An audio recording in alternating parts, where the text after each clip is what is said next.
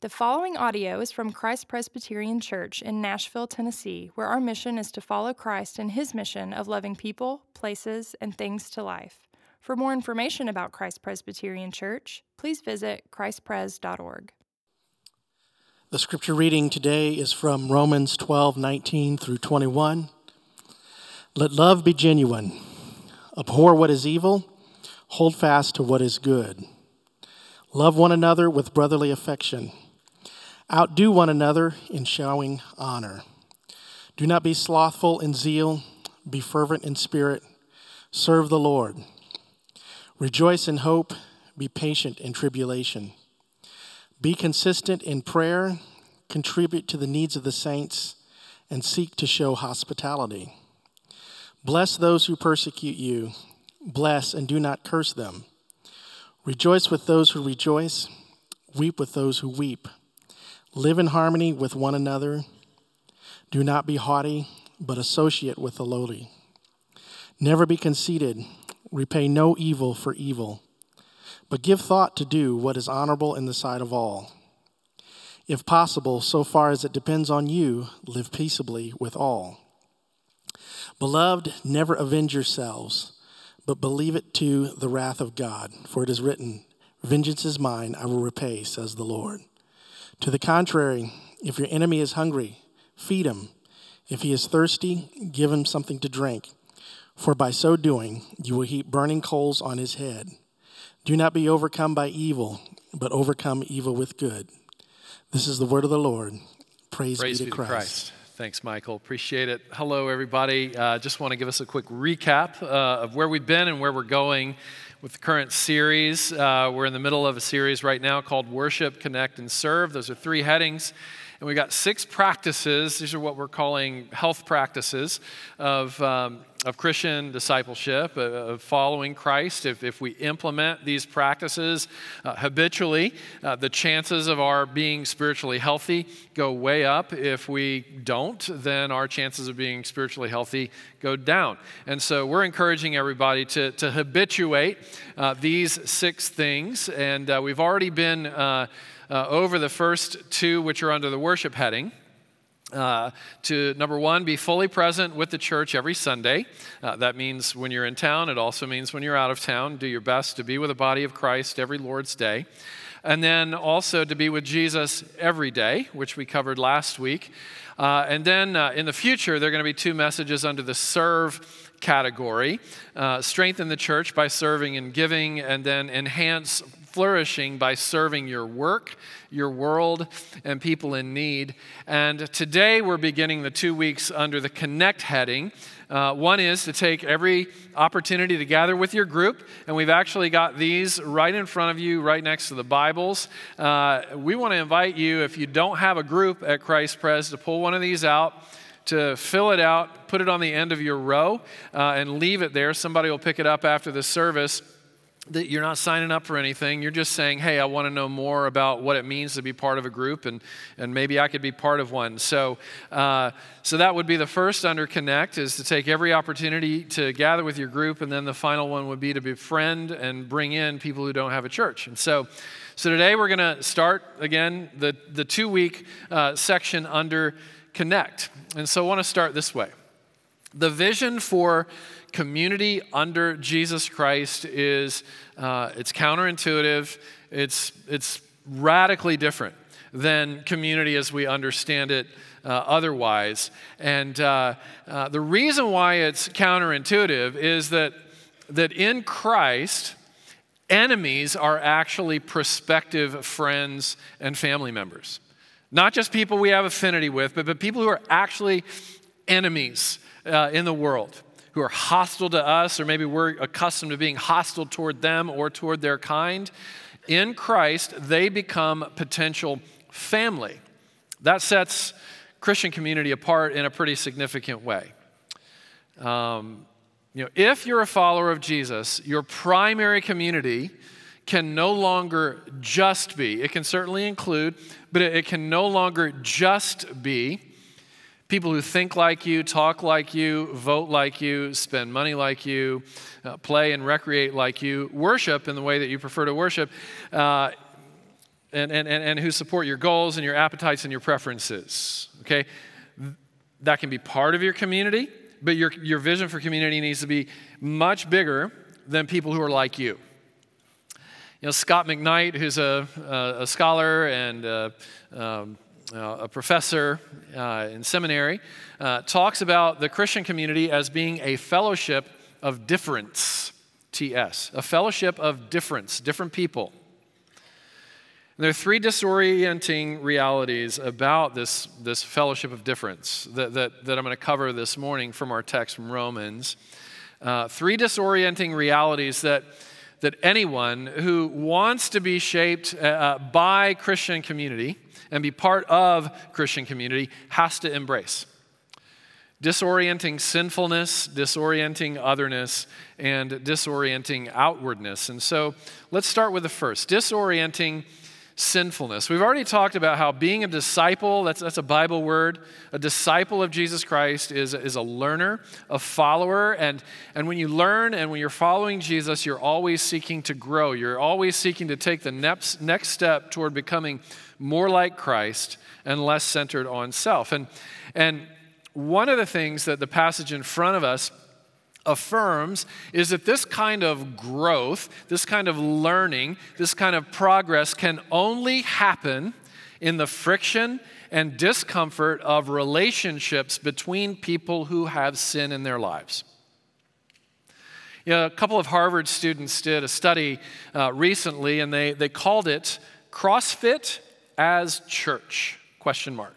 CrossFit as Church. You can Google it. The whole study is available. But these two students from Harvard observed that fitness tribes, which are, which are ubiquitous these days, there's CrossFit, there's Iron Tribe, uh, there's all sorts of different options. But fitness tribes today, they observe, are very religious in nature. And they are becoming fitness tribes like CrossFit to many an alternative to things like church. Uh, the, the article says this These are communities that are helping people aspire toward goals, to transform themselves and their work, and also to work toward change while holding each other accountable to make things better. That, that sounds a lot like the vision of a, a healthy church. What's notable here about CrossFit that, that these two students observe is that inside CrossFit, there is a universal acceptance of high levels of accountability toward one another. Universal acceptance to submit to each other. And there's freedom to say to one another, you have to be here with us five times a week in order for this to work. You have to do the diet that we're all on. You have to follow the nutrition principles. And you have to push yourself, and you have to push yourself physically so hard that it's going to bring intense discomfort, but the kind of discomfort that is designed to lead to your health. That sounds actually a lot like what a well functioning church community is supposed to be like. But it's a different kind of accountability. It's an accountability not so much for your physical fitness as it is for your, uh, your character fitness, your capacity, which, which should always be a growing capacity, to love God with all your heart, soul, strength, and mind, and to love your neighbor as yourself.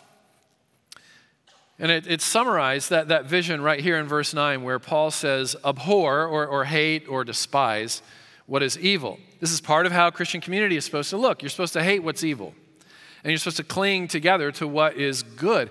And, and there's an accountability dynamic to this, just like there's a, a, physical, like body fitness accountability dynamic in, in CrossFit, according to the Harvard students.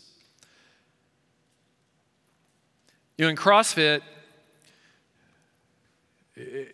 it's, you know, everybody understands you've got to submit your body. What are you doing? You know, only coming to, to work out with us one time a week. We agreed on five. What are you doing eating you know, pizza and hot dogs uh, as, a, as the central part of your diet. What are you doing? Right? And, and in, a, in a fitness tribe, those are very acceptable confrontations. But, but let's say you went to your CrossFit. I know a lot of you do CrossFit, a lot of you do Iron Tribe, some of you are like nationally ranked, and that's, that's amazing. But what if you went to CrossFit and somebody said to somebody else, What are you doing dating that person? What are you doing drinking so much? What are you doing devouring this kind of website so much? What are you doing conducting your business in this way? What are you doing lying like that? What are you doing spending every Sunday at the lake? What are you doing belittling your kids like that? The response, if, if you took that kind of accountability in a CrossFit, would be Who in the world do you think you are? Get away from me, you, you, you, you fundamentalist, right? But in Christian community, these kinds of questions among one another are fair game. They are to be expected from a spirit of concern, not a spirit of judgment, but a spirit of concern. I'm concerned about your health right? So, so I'm going to credit Gordon Mote with uh, the, this slight uh, change in, in the lyric of Amazing Grace. Amazing Grace, how sweet the sound that saved a wretch like me. I once was lost, but now am found, was blind, and I still am. That is actually what we followers of Jesus Christ ought to be saying to one another, was blind, and, and in so many ways I still am, and I need you. We need each other. I need you to help me see in ways that I don't see so that I can become more healthy. You know, Christian growth is, is so much more than me and Jesus, me and the Bible, and me and my favorite podcasts. Christian growth and development is so much, it, it's embodied it's incarnational, it's a people together, it's a tribe. The kingdom of God is a tribe where we press one another and spur one another on, like, like the spurs on the side of a horse, toward love and good deeds. Following Jesus Christ is and has to be a community affair, has to be, for it to, to flourish. So, Rebecca McLaughlin is a British intellectual. She's also a Christian. And she observes in an article that she recently wrote, uh, where she says, uh, Many of us leave or you know, check out uh, or distance ourselves from church life because we become disillusioned with other people. But what if disillusionment is part of the point? And then she quotes Bonhoeffer, where Bonhoeffer says in Life Together innumerable times a whole Christian community has broken down because it had sprung from a wish dream, a wish dream. But God speedily shatters those dreams. Just as surely as God desires to lead us to a knowledge of genuine Christian fellowship, so surely must we be overwhelmed by a great sense of disillusionment with others, with Christians in general, and if we are fortunate, disillusionment with ourselves. Bonhoeffer goes on disillusionment is not the end of Christian community, but rather it is the entry point to Christian community. How about that? You know, Dostoevsky said similar things in Brothers Karamazov when he, when he says, Love in action, in other words, real love, kind of the pedestrian on the ground kind of love that, that, that we're called to, to give to one another and receive from one another. Love in action is a harsh and dreadful thing when you compare it to the love in dreams. Right? Love is such a, a, a, romantic, wonderful, sentimental thought until you have to love, or until you have to receive love. And, and very important to hear this from Bonhoeffer disillusionment is not the end of Christian community, but rather the entry point. You actually haven't experienced Christian community until somebody has had to confess sin to somebody else and until somebody else has had to forgive somebody else.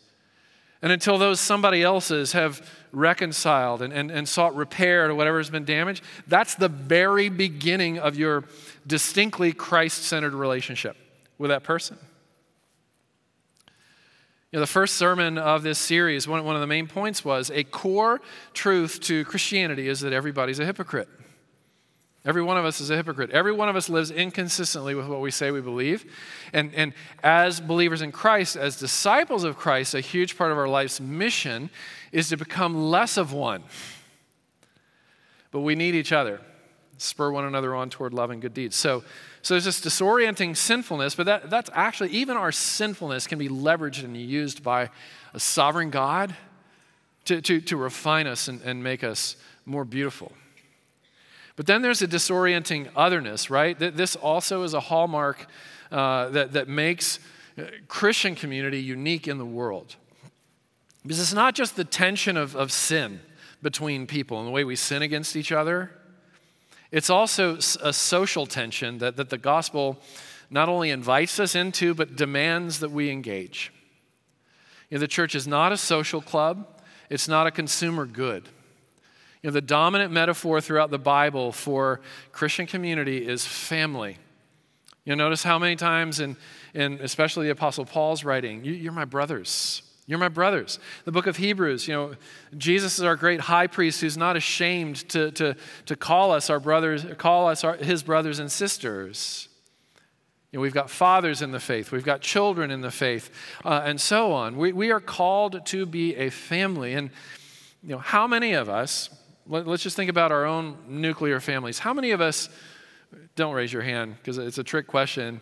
I don't want to embarrass you, but how, how many of us would say, I chose members of my family? Now, those of you who are married, maybe you would say, I, I, chose the person I married. Or those of you who adopted a child, you say, Well, we chose this person to be our child. Well, you did and you didn't. You know, I, I said this before. My wife, Patty, she's been married to 15 different men. She's chosen every single one of them, and they've all been me. Uh, we've been married almost 25 years. I, have been, I was different man here, different man here, different man here, different man here. Sometimes I got better, sometimes I got worse in, in these different seasons. She chose me every time. She's been married to 15 different men. She is now married not to the guy that she chose. And it works the same with our kids. Our, our kids are very different now than they were when we they were teenagers or young teenagers and children. And now one's in their 20s and another's a, a you know a 16 year old. They're very different now than they were, and they'll be different in five years than they are now. We don't choose, even if we think we do, we don't choose them. You're not allowed to choose your family. God chooses your family for you. That's true about community in Christ. You know, who's going to say to their child, or to their spouse. Because you are a Democrat now, or because you just joined the NRA, or because you're a Baptist, or got a tattoo, or moving to Los Angeles, we're not family anymore. You're not going to say that. You're going to say, How do we work this out? How do we make this work? We're different, you know, than we, we're more different than we used to be on the basis of whatever. How are we going to work this out? How are we going to stay close? How are we going to learn from each other from the, in this new dynamic, right? That's what you're going to do with your, your blood family. Why on earth would you not do that with your family that's going to last longer than your blood family? The Church of Jesus Christ, the eternal family that we're all part of, that all nuclear family will give way to in the new heaven and the new earth. You know, Christian community is fiercely cross cultural. It's there in Galatians 3:28 in Christ that you know this is Paul it, like a super Jewish guy. If there was ever a Jewish guy, it was Paul. He says in Jesus Christ I'm not chiefly Jewish anymore. I, I am a Christian before I'm Jewish. Or, you know, if it's me, I'm a Christian before I'm a white man. I'm a Christian before I'm, you know, wealthy or, or poor. I'm a Christian before I am a Saul's. The moment you walk into these doors with your nuclear family, your nuclear family is actually your second family. Do, you, do, you, do we all understand that? Your nuclear family is your second family. The body of Christ, if you identify as a Christian, is your first family. And of course, when your nuclear family is part of that family, awesome, we get to do it all together. But even Jesus talks about how, you know, the kingdom of God will sometimes separate siblings from one another and parents from their children because it's your first family. It's the one that's going to last forever and ever and ever. But Paul says in Christ, there's no Gentile or Jew, there's no slave or free, there's no male or female. He's talking about pecking orders here. It doesn't say that like you're not a woman or a man anymore. It doesn't say you're, you know, you're, you're, you're not a Jew or Gentile anymore. You, you, you keep those identities. They're just secondary to the, to the identity of being a, a person of, of Christ. We're all one, Paul says, in Christ Jesus. In Ephesians 2, he talks about how dividing walls of hostility have been broken down between a holy God and sinful people.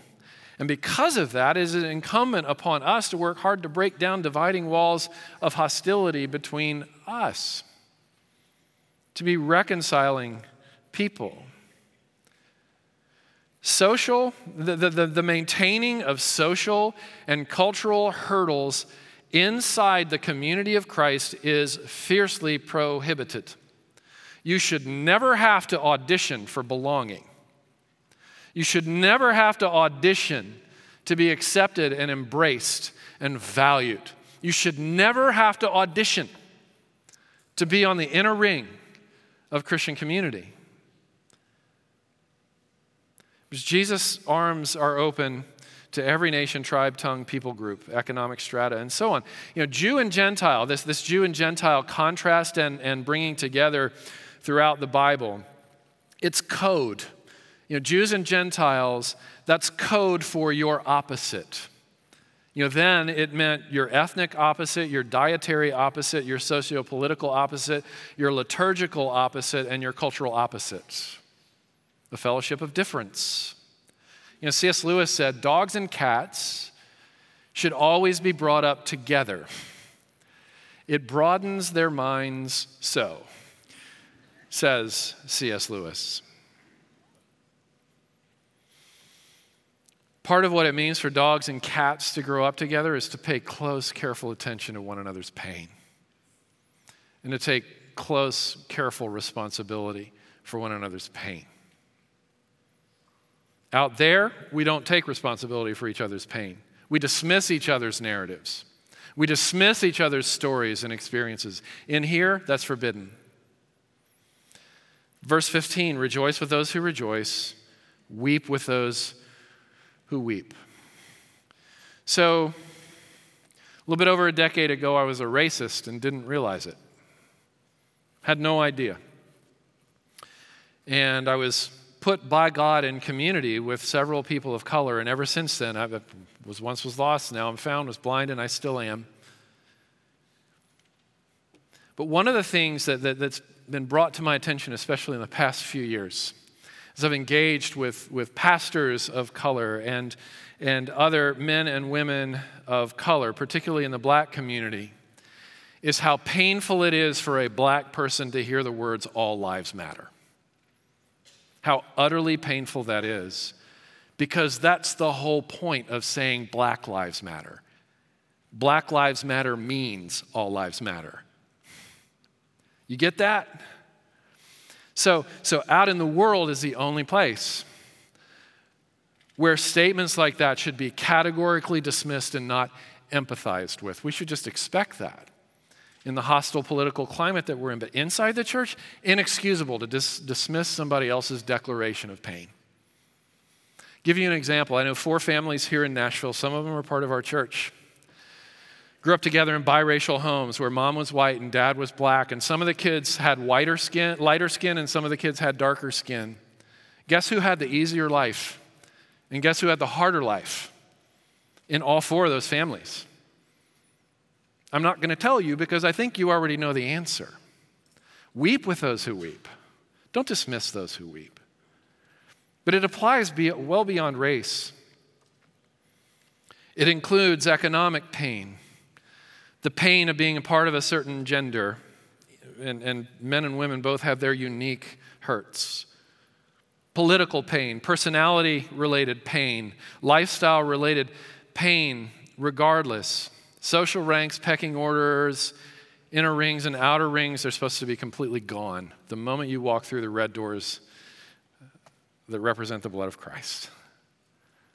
You know, Martyn Lloyd-Jones left a very successful uh, career as a physician. He was, you know, in the elite gatekeeper circles, uh, you know, and, and uh, became a pastor. And his first assignment was on the shores of Wales in a blue collar community of people who did not have the, anything close to the education that he did, people of humble means. And one day he, he, he relays uh, autobiographically about how he read Ephesians chapter 1, verse 15, where it says, You've I have heard, this is the Apostle Paul writing, I have heard about your faith in the Lord Jesus Christ and your love for all God's people, for all God's people. And at that point, Lloyd Jones said it dawned on him. He says, I realized that I'd become a Christian because people, this is how I knew I was a Christian, Lloyd Jones says, because people whom I would have never chosen, people of a different class, a different race, a different temperament, people I would have never liked, I feel a bond with them. I feel a connection. I sense we are related to the Father through grace and therefore to each other.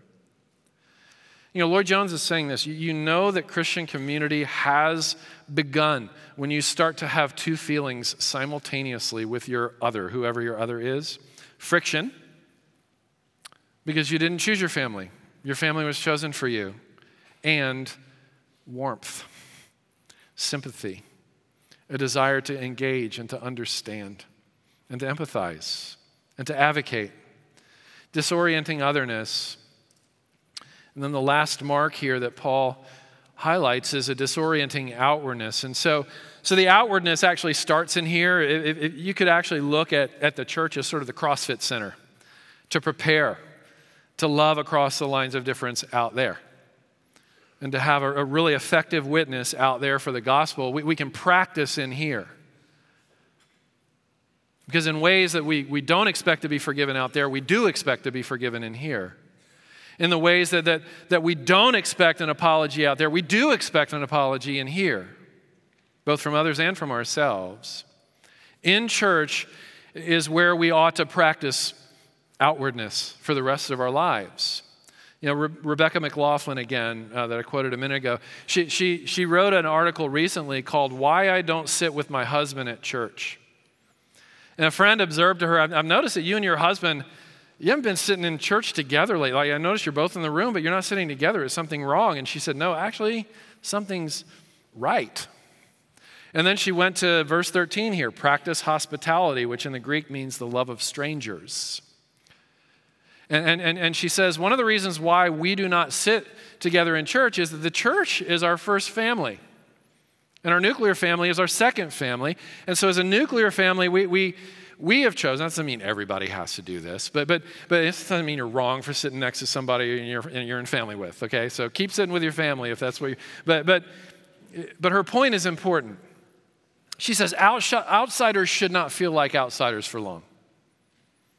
They shouldn't. And, and so we decided as a family that's part of our ministry in the church is to help people who appear to feel like outsiders not feel that way any longer. So every week, I, you know, I asked uh, our, our, I asked Jen Seeger, uh, who's our kind of keeps track of our, our guests. I said, how many first-time guests does you know show up at Christ Pres every Sunday? You know what the average is every Sunday? First-time guests show up at Christ Pres. Forty-two. There are likely somewhere around 42 people at Christ Pres this morning.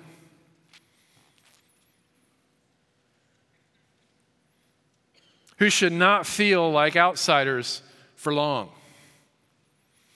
And this is a remarkable thing about our church. This is actually something we hear a lot of, of, how intentional so many of you are at making sure that outsiders don't feel like, like that for long.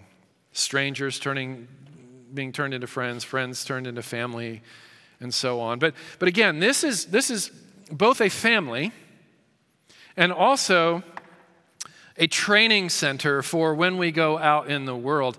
And we're going to touch on this more in the last two sermons, but I'll, I'll close with, with this thought because it's in the text. Verse 14, bless those who persecute you, bless and do not curse. Paul is just parroting Jesus Christ there from the Sermon on the Mount. And then verse 18, as far as it depends on you, live at peace with all people. Never avenge.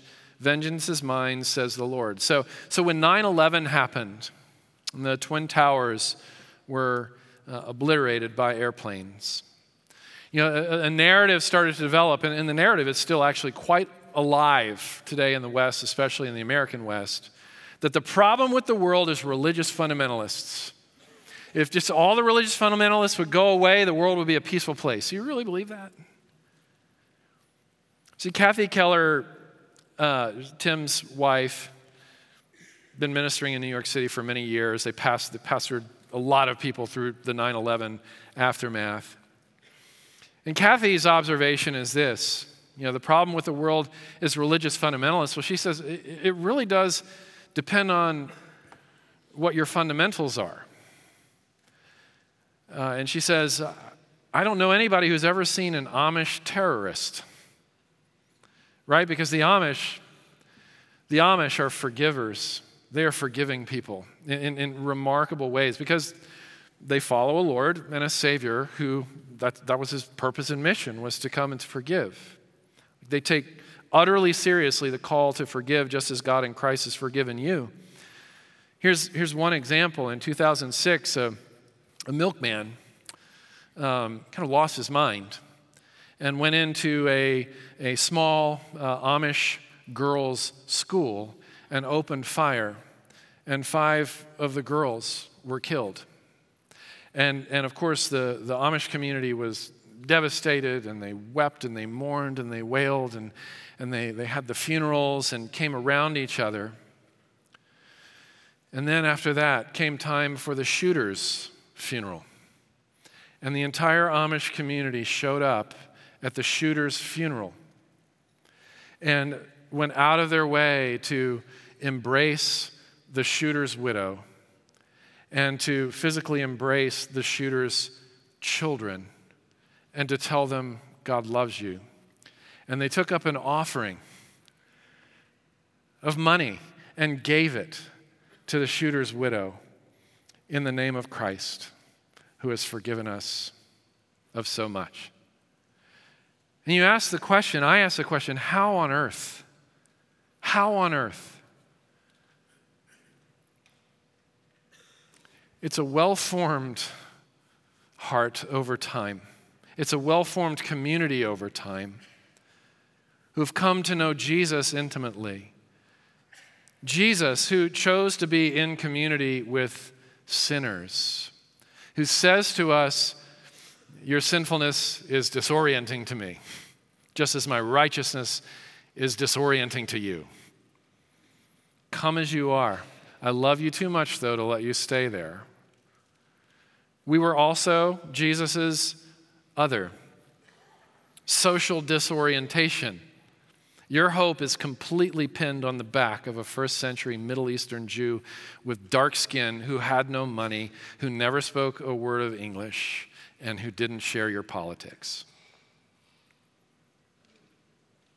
And yet, here we are, just as he promised, at the ends of the earth, about to gather around his table.